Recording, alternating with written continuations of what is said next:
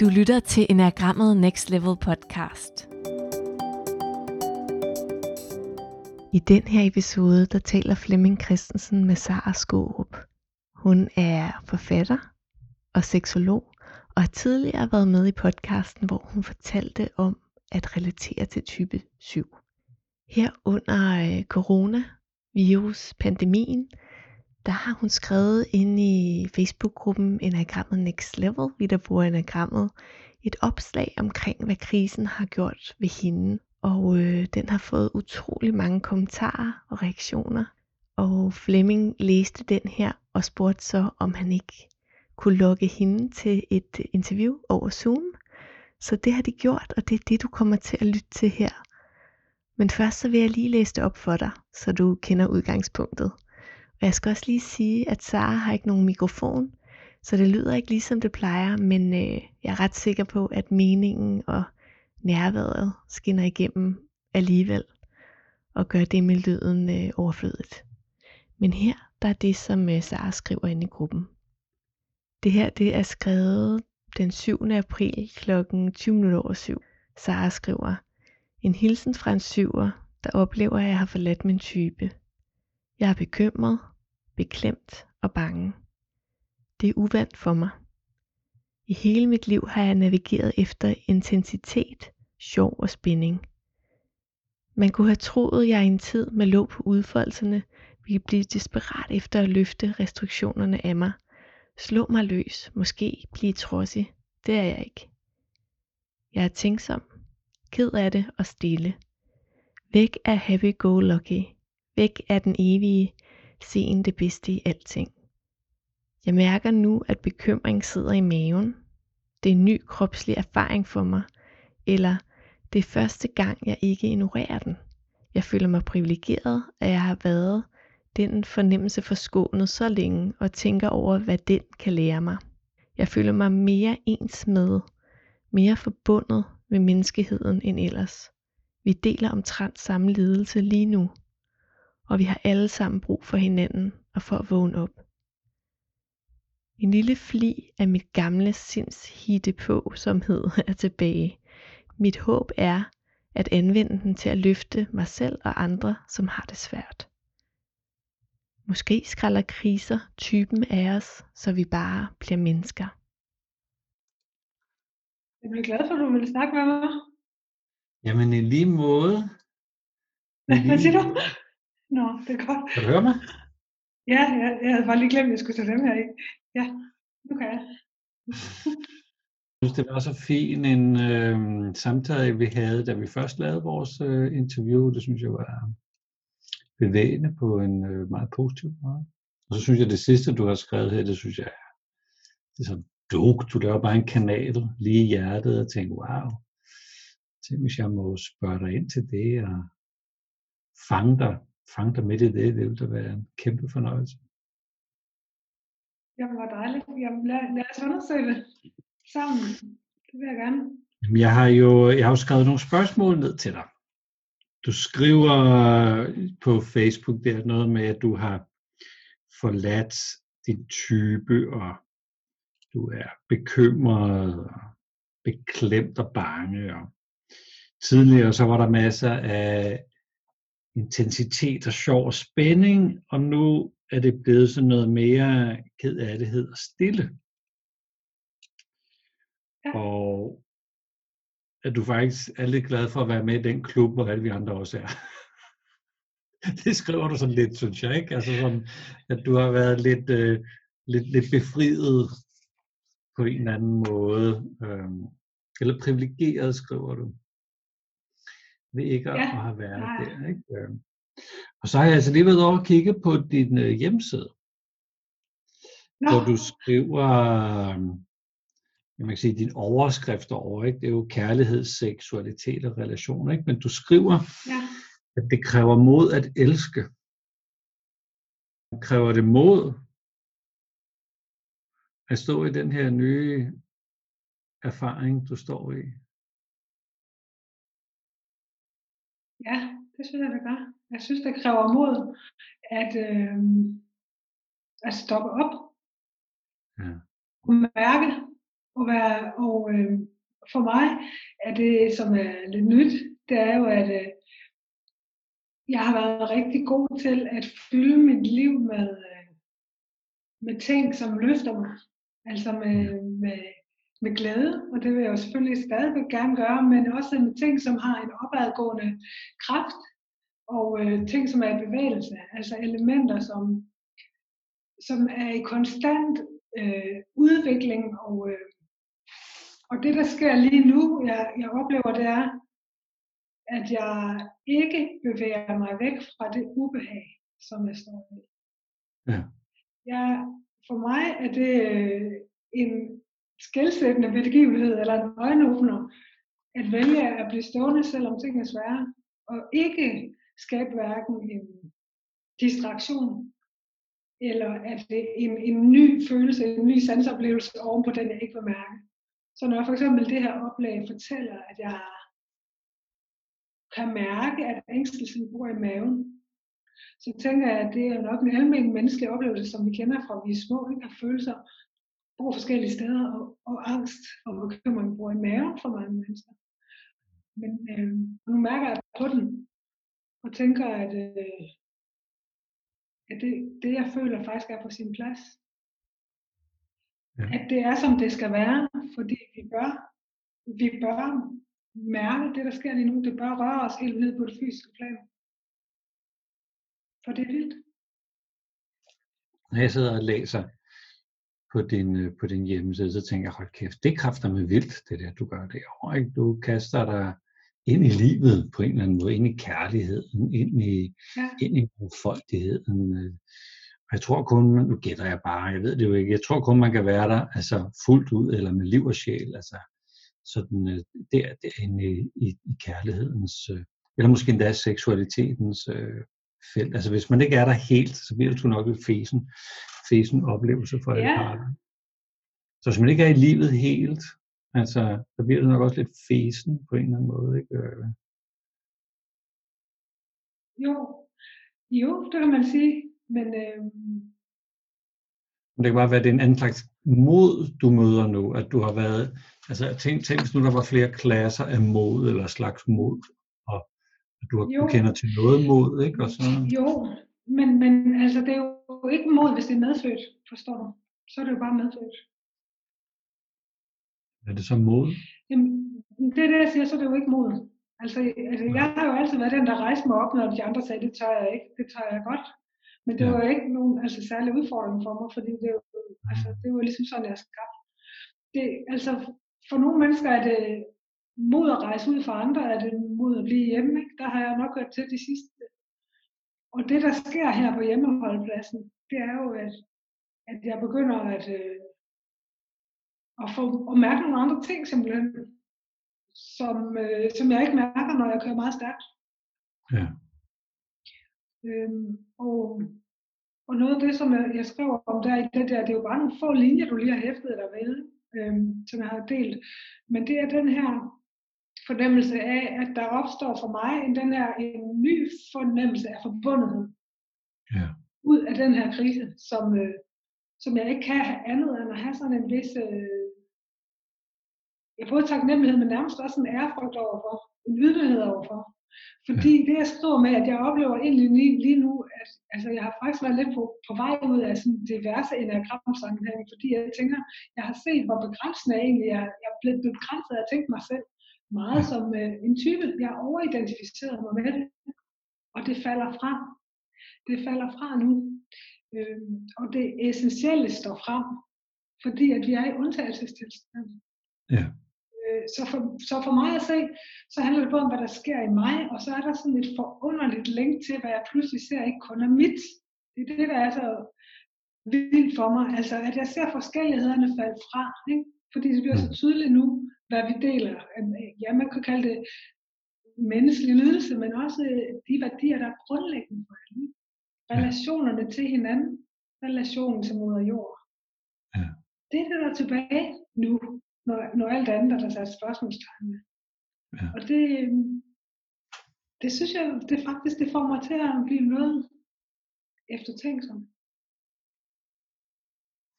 Så det her med, at typen bliver skrællet fra. Ja, det skal. Nu kommer jeg til at tænke på sådan de der, jeg kørte i Californien sammen med min daværende partner. Kom vi forbi sådan et sted, der fuldstændig futtede af. Og det var sådan lidt uhyggeligt med de der skovbrande, der var derovre, ikke? Ja. Og så, jamen, det var sådan lidt mærkeligt. Der var sådan nogle, det var brændt i sådan nogle, nærmest nogle striber ned ad bakken. Jeg tænkte, hvordan fanden kan man styre en wildfire på den måde? Hvor man så siger, jamen det er en kontrolleret brand. Fordi der er simpelthen noget, der skal brændes væk, så det originale kan komme tilbage. Ja. Det er sådan lidt det, du også siger her, ikke? At der er et eller andet, der skal brændes af eller skrælles af, og så står der et eller andet tilbage. Menneske. Ja. Det er noget af den stil, han har sagt, ikke? Altså du og jeg talte jo sammen i vinters, hvor jeg også var et lidt særligt sted, og på en eller anden måde, det her lidt forestillelsen for mig, ikke? Altså, der på det tidspunkt havde jeg lige mistet min mor, og var også lidt i limbo, fordi det er jo en stor ting at miste sin mor. Og det blev faktisk til det, som jeg tror, man kan kalde en eksistentiel krise for mig. Jeg var simpelthen i tvivl om min retning, jeg var i tvivl om mine værdier, hvad der var egentlig var min retning, og hvad der var ægte. Ja. Og det jeg oplever lige nu, det er en forestillelse af det, men som ikke kun er inde i mig. Det er simpelthen, det er som om, at vi er i en kollektiv krise nu, ikke? Og det taler jeg om det som i, det er ikke et værdiladet ord for mig lige nu, altså en krise som i en overgang. Jeg er i en overgang, jeg er ikke alene om at være i den overgang.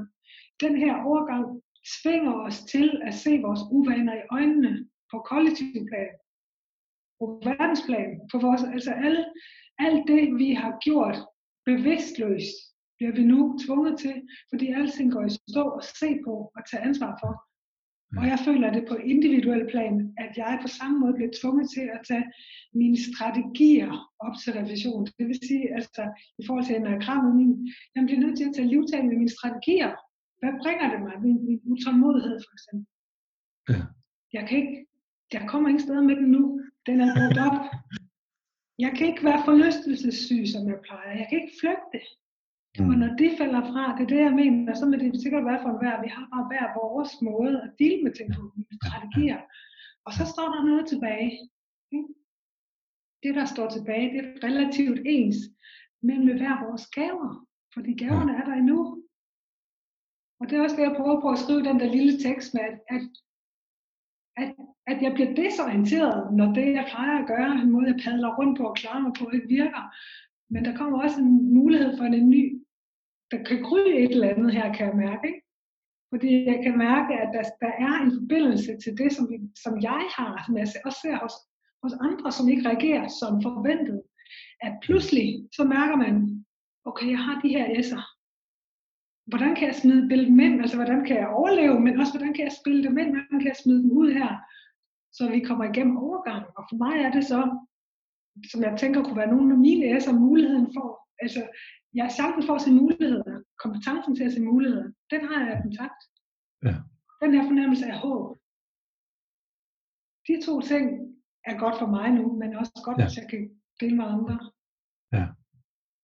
Og det ser jeg kun, fordi jeg ikke har så travlt med at padle rundt i det, jeg plejer.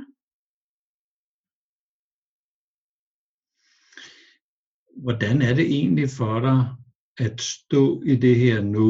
Nu har du skrevet om det, du har været lidt med det, nu taler vi om det. Bringer det dig på sådan en skarp kurs, eller kører du lidt i cirkler? Nej,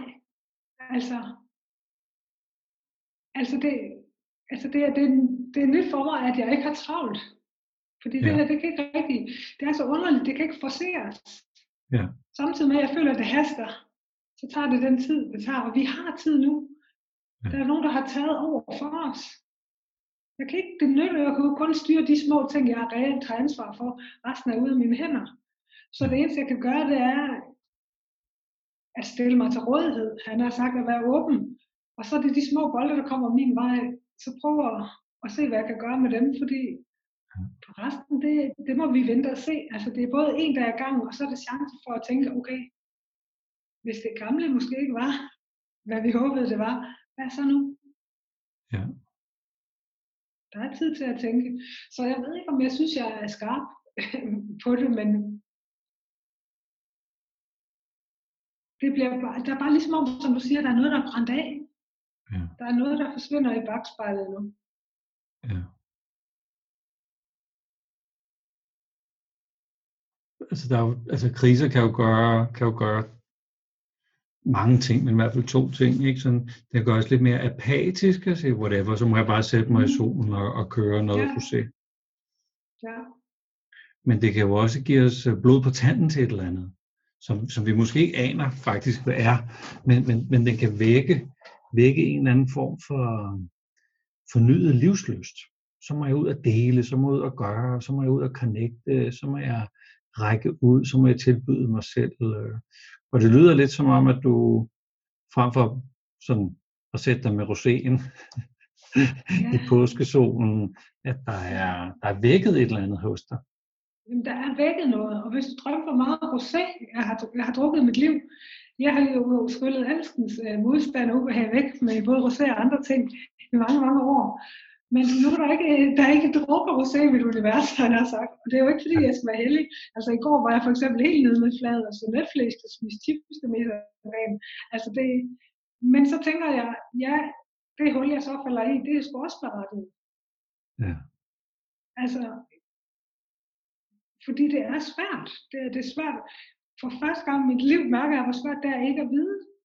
Jeg har altid været god til at bare sadle op, og så leve med de omstændigheder, der var, fordi jeg kunne altid se en udvej. Men lige nu, så tænker jeg, at ja, altså faktisk så tænker jeg om dem, der laver hashtagget, alt bliver godt igen. Hold op med det, fordi det er ikke meningen, vi bare skal have det godt igen. Mm. Altså ærligt talt, det her det er en chance for virkelig at mærke efter, hvad er det, vi vil have igen? Hvad er det for noget, vi har med ind i New Normal? Altså det her, det er en tænkepause. Ja.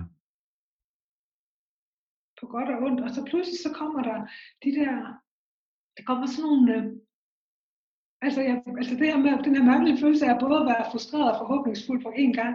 Altså det er så paradoksalt, det er så modsatrettet ind i mig. Og så en gang imellem, så kommer der tidligere om morgenen, typisk, så kommer der de her fornemmelser eller tanker op, som er så klare for mig, så, eller som, hvor jeg tænker, ja, altså, og det der, hvor der nok alligevel er lidt syv, ikke? Fordi jeg tænker, det er jo gaven i grimt papir. Det er jo det, vi står med, ikke? Vi skal bare turde åbne den. Og det handler ikke om at komme hurtigst muligt tilbage til hverdagen. Det er brugt op. Lad os lade være med at lade som om, at det skal være som det var. Lad os blive noget nyt. Noget nyt. Men du taler jo også ind sådan i, jeg kan sige, i syveren. Altså, jeg leger jo tit med, at vi skal gå forbi typen. Så nu må vi ligesom kunne lade typen stå lidt. Og så må vi sådan kigge på, hey, hvad er der om bag det, når vi ikke karter rundt i vores type. Mm. Og det du taler om hos syveren sådan generelt, det er jo at være i det, der er. Uden at skulle bruge det til noget, gøre det til noget, omforme det, sætte det i bevægelse, prøve noget, men være i det, der er. Og det er jo hverken pakket ind grimt eller pænt. Det er jo egentlig, altså man kan sige, nærvær er jo en direkte oplevelse af os selv. Altså den rene oplevelse af os selv. Hvor vi nærmest har den der fysiske fornemmelse af, nu gør jeg mig. Nogle gange tænker jeg, at en hund er fandme god til at være en hund, ikke? Altså, den gør hundeting. Ja, det er et styr på. Ja. Der er ikke sådan, hvad, jeg så en gravhund, burde jeg være en rottweiler eller sådan noget. Nej. Den er ligesom, den kører ligesom, den kører det der program, men altså du er sådan en hund, gør det max, ikke? Jo. Så du, Sara, og jeg, Flemming, gør du, Sara, max. Det virker som om, at du er ved at opdage sådan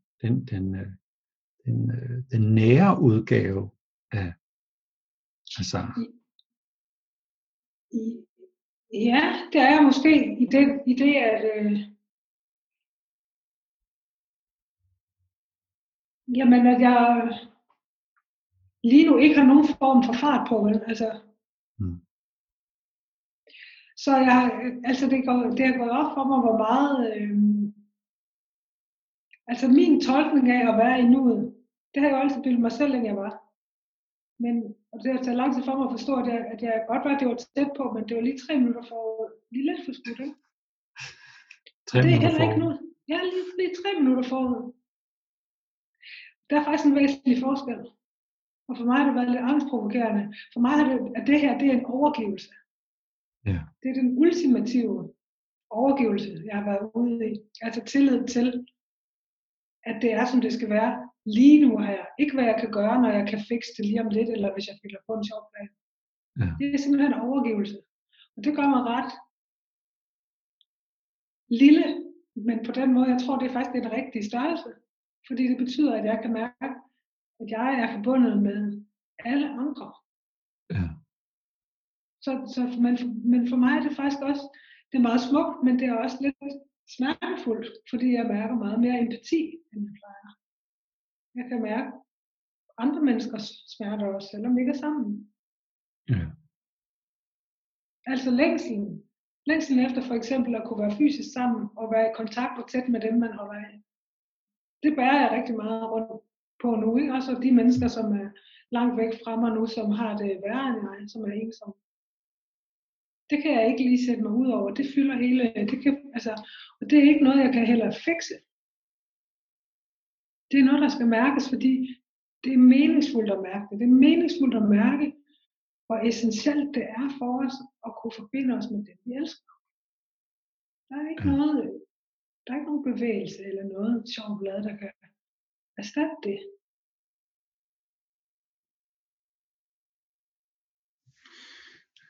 Det er også sjovt at se på, jeg ved, hvad det betyder at forbinde sig, ikke? Altså, virkelig, hvor stille skal vi være, for at det er muligt at forbinde os, eller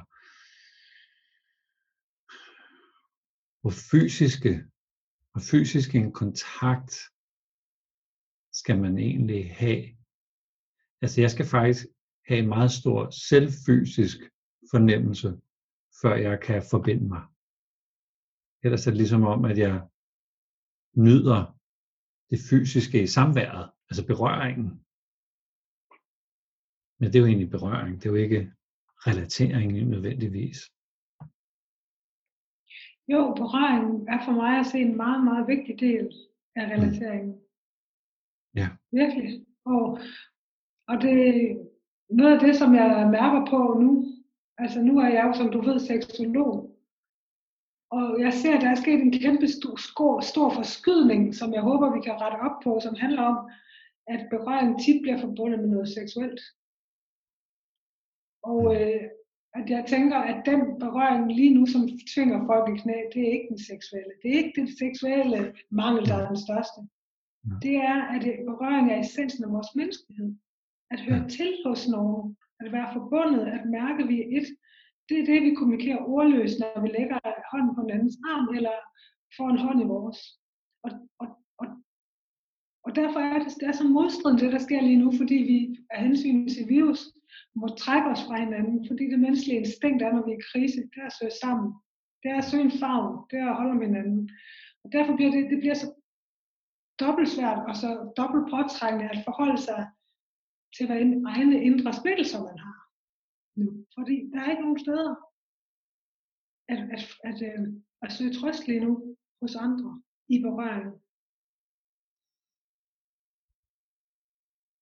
Jeg ved ikke, om det giver mening, det jeg lige sagde.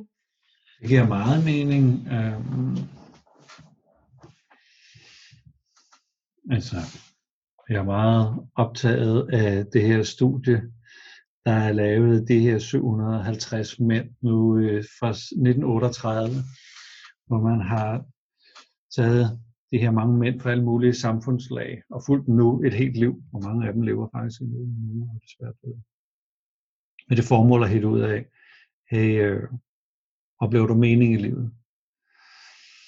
Om man har fundet en eneste ting, der giver oplevelsen af mening i livet, der hjælper os ud af sygdom, der gør os hurtigt raske igen, som får os til at håndtere sorger og kriser, og det er de nære relationer naturligvis. Ja. Men det er inde i de nære relationer bliver ført tilbage til sådan vores evne til at sidde og loppe hinanden. Altså at vi rent faktisk fysisk ikke bare er berørt, men nærmest nusser, at på en eller anden måde har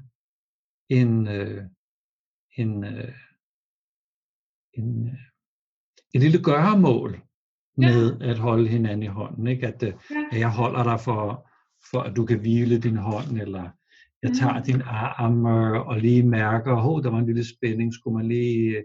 Altså at den der berøringen, som jeg selvfølgelig bare kan tolke til at være, nu kan jeg læne mig ind i en hånd på min lænd, så havde det en lille funktion, men den der loppefunktion, og at vi kan loppe op til 6 personer.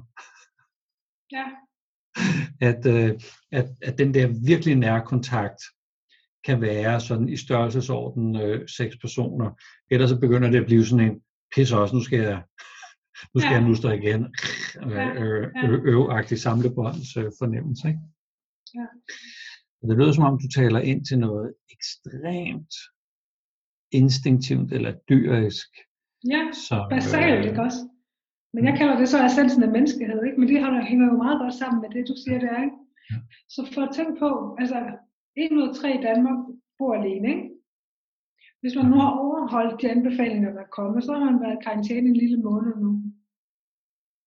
Det vil sige, at man har ikke 6 at loppe, man har ikke 5, man har ikke 3, man har måske slet ikke noget andet menneske at danne relation med. Ja. Så holder man op med at føle, at man hører til flokken. Og det har faktisk ret omsaggribende konsekvenser, både for den enkelte selvfølgelig, fordi så bliver man fremmedgjort og alene. Og det kan man implodere af en sådan kollaps, ikke? Men selvfølgelig vil det også have en effekt, hvis det er en strømning, som vi ikke finder ud af at counteracte på en eller anden måde. Fordi at det er sådan, vi forbinder os, altså rent, også hormonelt, ikke, med det her oxytocin, der bliver udløst med berøring. Det er jo sådan, vi knytter os, det er sådan, vi forstår, at vi hører til. Ikke bare lige med den her kæreste, eller med den her lille familie, men der er jo, altså, hvis de her 6, de lopper hinanden, så er der jo også nogle link imellem dem, ikke, som gør, at vi begynder at forstå, at de er en stamme. Ja. Så det er ret omsaggribende, det der sker lige nu, og jeg interesserer mig jo ikke så meget for de økonomiske konsekvenser, som måske nok kommer, fordi jeg ser lidt på, der er nogle ting her at tage vare over rent humanistisk, som også er ret alvorligt. Ja. Og tænk på, jeg er spændt på, hvad der sker. Jeg blev meget ked af det, der gik op for mig, der måske nok går et år før. Vi har normale omgangsformer, eller de gamle omgangsformer. Måske kommer vi aldrig til mere tvangsfrit lige at, det ved jeg ikke, fjerne et fnulder fra en kollegas trøje. Jeg ved det ikke. Det håber jeg da. Jeg håber da, at vi kan give hånd og give krammer til alle mulige, men der kommer til at gå lang tid. Og så tænker jeg på, hvordan får vi det? Hvad betyder det, at vores forhold til berøring ændrer sig?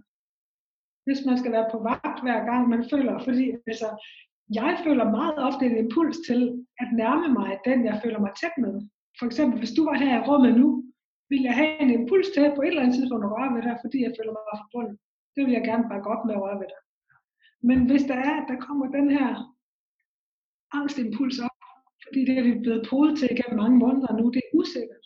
Berøring er usikker. Hvad vil det så gøre med vores relationer? Og hvad kan vi gøre, for at det ikke skal komme imellem os? Ja, der er allerede i dag, ikke? Hvis der er nogen, der hoster på gaden, så tænker man, what? Nej, ja det gør man nemlig. Væk med dig! Ja. Det gør der da. Det leder noget. Jamen, det gør der da. Ja, det gør der da. Jeg lægger mærke til allerede for flere uger siden, jeg holder vejret, når jeg placerer folk på fortovet. Altså, som om de var sådan en eller anden par. Ja. Altså, i udgangspunktet er vi jo forhåbentlig raske, ikke? Men altså, ja.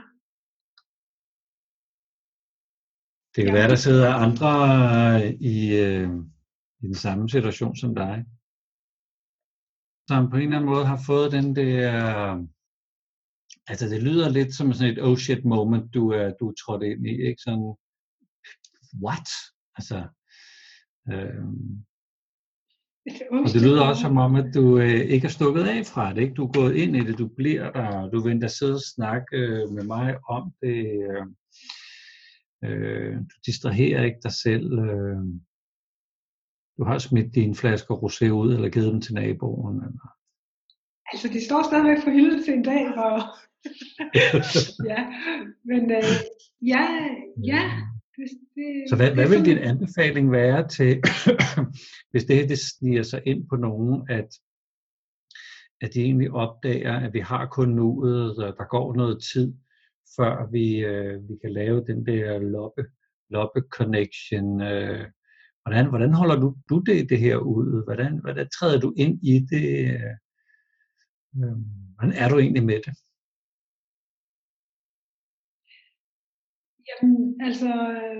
Altså man kunne komme med sådan nogle praktiske råd til, hvordan man prøver at kompensere for længslen, men jeg tænker i virkeligheden, så det mest meningsgivende for mig, det er, at jeg, altså de der erkendelser, eller hvad man kan sige, som jeg synes, der er kommet op for mig med, alle de ting, jeg kan gå og spekulere på, eller planlægge til daglig, hvad er så essentielt? Okay, jeg er sådan noget frem til, at for mig, det der er essentielt, det må være det, jeg prioriterer og giver mest energi nu og senere. Ja. Og for mig er det sjovt nok, som du siger, mine nære relationer. Ja. Men i forhold til nære relationer, faktisk relationen til altså alle mennesker ligger i det, ikke? Altså, så det er meget vigtigt for mig at bruge den her tid til at blive klar på, er jeg den, jeg gerne vil være i mine nære relationer? Giver og modtager jeg det, som jeg har lyst til at bruge mit liv til? Eller kunne dagene og kræfterne bruges bedre? Har jeg mere at give til alle det? Altså, hvad vil jeg gerne bidrage med her til andre mennesker? Og så faktisk det, jeg kalder, altså, det er jo det rent menneskelige, men så også i mere overordnet forstand til, at det her, det projekt, som er mit liv, bliver bæredygtigt, et bæredygtigt liv.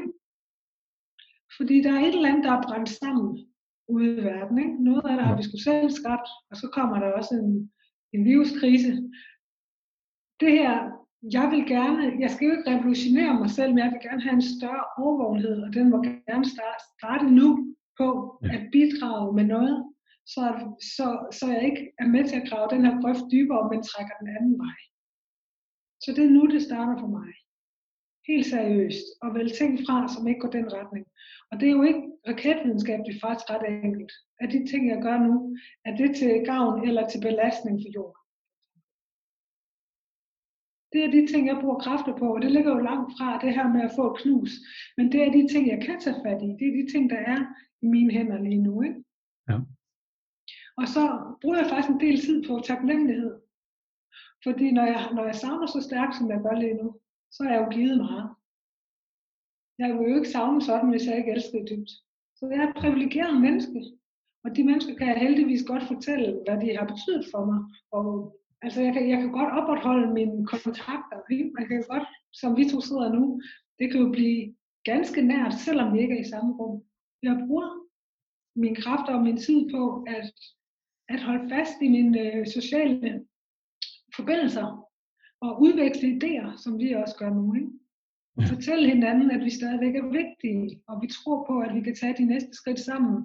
Men også bare, altså tage en dag ad gangen, det er ret godt for mig. Ja. Hvad skal vi gøre den her dag, som mine børn har? Hvad kan jeg gøre lige nu, så det giver mest muligt mening? Så jeg fokuserer på nuet, på de nære relationer, og så på taknemmelighed. Så har jeg lige et spørgsmål til dig. Mm. Det lyder som om, at du... den er todelt, ikke? Så jeg laver lige en antagelse. Lad os lige se allerførst, om antagelsen holder. Men det lyder som om, at du har lært at elske. Er det sandt? Nej. Det har jeg da altid kunnet. Okay, det er ikke noget, man skal lære. Nej. Okay. Det er da helt overraskende, du siger. Jamen, det er en af mine helt store livstemaer, der er kommet ud af den her krise, der er, jeg vil gerne lære at elske, inden jeg krasser af. Jeg føler jo, at jeg kan elske, men jeg er blevet i tvivl om det der, om jeg har haft mig selv med, altså hele Flemming med, eller om der var noget omkring mig, som jeg ikke har ville vedkendt mig, eller jeg ikke vidste var der, som bare ikke kom med, når jeg elskede. Men det vil jeg faktisk gerne have med, uanset hvor grimt eller kønt det måtte være, altså så have mig selv med. Så det er som min lille fest, så jeg er meget glad for at høre, at du egentlig bare tænker, at det er sgu da en medfølt gave, at man kan... Det var ikke for at bagatellisere det, jeg er vildt glad for, at du siger det, jeg bliver mega rørt over, at du deler det der. Ja. Men jeg mener faktisk, at det kan vi, indtil det bliver taget fra os. Ja. Det har du lært, det er jo dejligt, fordi så er antagelsen jo rigtig. Fordi så kommer det, jeg vil spørge dig om. Hvad tror du så, du skal lære herfra i livet? Så hvis lære at elske sådan en af de sådan store, de store skuffer, altså hvis du skal ned i den store skuffe og lære.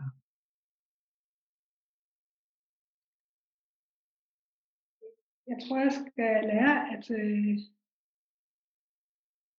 at sætte mig ud over mig selv. Mm. Jeg tror, jeg skal lære at træde ud af rampelyset og være et redskab.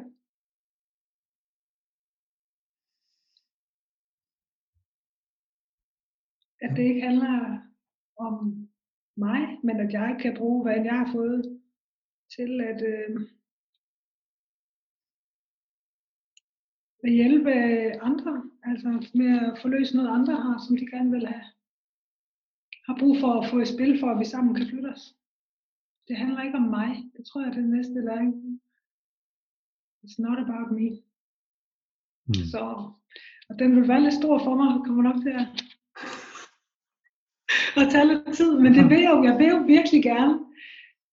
Jeg vil gerne bidrage, og jeg vil gerne, og jeg har brugt så mange kræfter på i virkeligheden. Mig selv. Og hvad nu mig? Og hvad vil jeg gerne? Hvad synes jeg er spændende? Og hvordan ser jeg ud? Og kan du godt lide mig? Okay. Tænk nu, hvis jeg ikke skulle bruge kræfter på det. Ja. Hvad kunne jeg så? Hvordan ville det så være at være mig, hvis det jo lidt et å blev løftet af, at skulle bruge så mange kræfter på at tænke på det? Og så bare gå ind i fællesskabet. Det vil jeg virkelig gerne. Det lyder også lidt som om, at... Noget med at læne sig ind i livet, eller livet bruge dig. Ja. Det er også at finde en balance for mig mellem. Altså, jeg tror ikke helt på at bare kaste armene bagover og sige, ske hvad der må ske, og jeg tager bare den, nu må Gud komme med et tegn. Altså, man må også gøre sit hjemmearbejde selv. Men du har ret, det er noget med at turde stole på, at det hele ikke behøver at komme fra mig. Det er jo en anden ting. Ja. Ja, at du stiller dig til rådighed. Altså hvis nogen, hvis det kommer fra nogle andre, så er du stadigvæk til rådighed. Altså initiativet kan jo sagtens komme fra dig, men det må også gerne komme fra andre. Ja, og jeg behøver ikke at være synlig i det. Jeg vil gerne gå med, jeg behøver ikke gå forrest. Vi kan gerne lave nogle ting sammen. Jeg ved, om vi kommer tilbage til de vise mænd og kvinder, som jo levede i, ikke så synlige, men alligevel bidrog til, med en masse visdom ind i samfundet til at få ting til at hænge sammen. Men det var bare ikke vigtigt, at de sådan stod og skubbede på ting og sager, men de vil gerne stille alt deres visdom til rådighed, så kan vide. Jeg ved om den visdom, som skyller rundt i menneskesjæle i øjeblikket, hvor mange jo stiller sig til rådighed og siger, hey, hvordan kan jeg hjælpe? Det er så inspirerende. Ja. At vi får adgang til noget livsvisdom? Jamen det tror jeg, der vi gør. Altså det for mig, det der er netop det, der min ambition vil være at kunne komme derhen. Det kræver en ydmyghed, som jeg stadigvæk er ved at optjene, han har sagt. Ikke? Men jeg har det jo faktisk sådan, at det er ikke vigtigt, hvem der har sagt det eller gjort det, men det er vigtigt, at det bliver hørt, hvis man har noget. Jeg tænker jo i virkeligheden, at der er en eller anden pulje af fælles viden, som vi ikke får adgang til hele samtidig, men det er vores alle sammen. Ja. Så, og nogle gange så fanger jeg et par ord deroppe fra, og så siger jeg dem højt, og så siger du eller en anden til mig, tak for at formulere det. Og i den feedback, der ligger der lige præcis det, at det er jo bare det, jeg har gjort. Fordi du har også mærket det. Du har også tænkt det. Det er også hos dig. Men jeg var bare lige den, der fik de der ord. Så det er jo ikke mig. Det er jo i virkeligheden bare, at vi er mange, der ligesom går sammen om og rundt. Og det kan kun lade sig gøre, hvis man lægger det ud. Ikke? Hvad end brudstykker du har. Hvad end brudstykker jeg har. Og nogen har dem på helt andre måder i helt andre medier. Men det er det, jeg gerne vil. Og jeg er jo zen-buddhister, og den tradition, vi sådan har, der de der, om man er sensei eller roshi, så siger det, jamen jeg fortæller dig ikke noget, jeg peger bare på det. Altså jeg har set noget, men nu peger jeg på det, så du også kan se det. Men de tager ikke æren af det, fordi det er godt ikke dem, der har formuleret det. De peger bare og siger, hey, der er nok noget, du skal kigge på der. Mm. Så det virker som om, at det du taler om, det er at hjælpe os, altså at vi alle sammen hjælper hinanden med at få adgang til det, der er væsentligt for os alle sammen.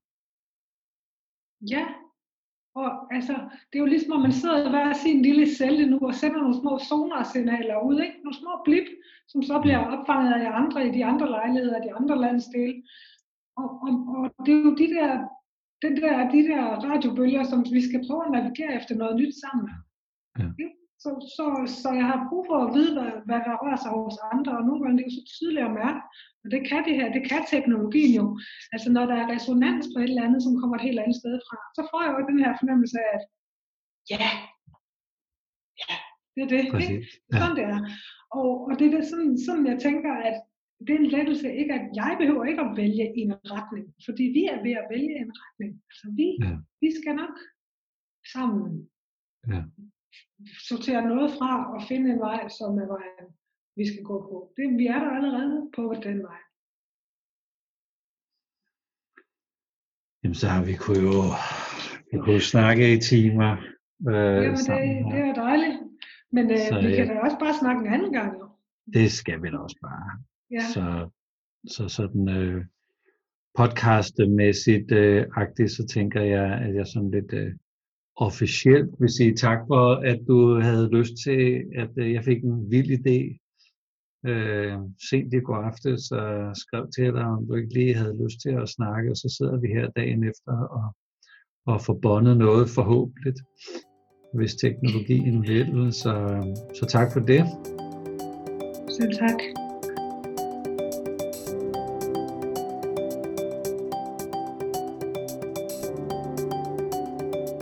Tak fordi du lyttede med. Og husk, du kan gå ind og blive medlem af Facebook-gruppen Enagrammet Next Level, vi der bruger enagrammet. I den her tid holder Flemming nogle særlige online kurser til at støtte os igennem en tid, som er udfordrende, men måske også, som Sara så fint fortæller om her, en mulighed for at stoppe op og mærke efter, hvad vi skal tage ind i vores liv i den her nye normal, og hvad vi skal lægge bag os.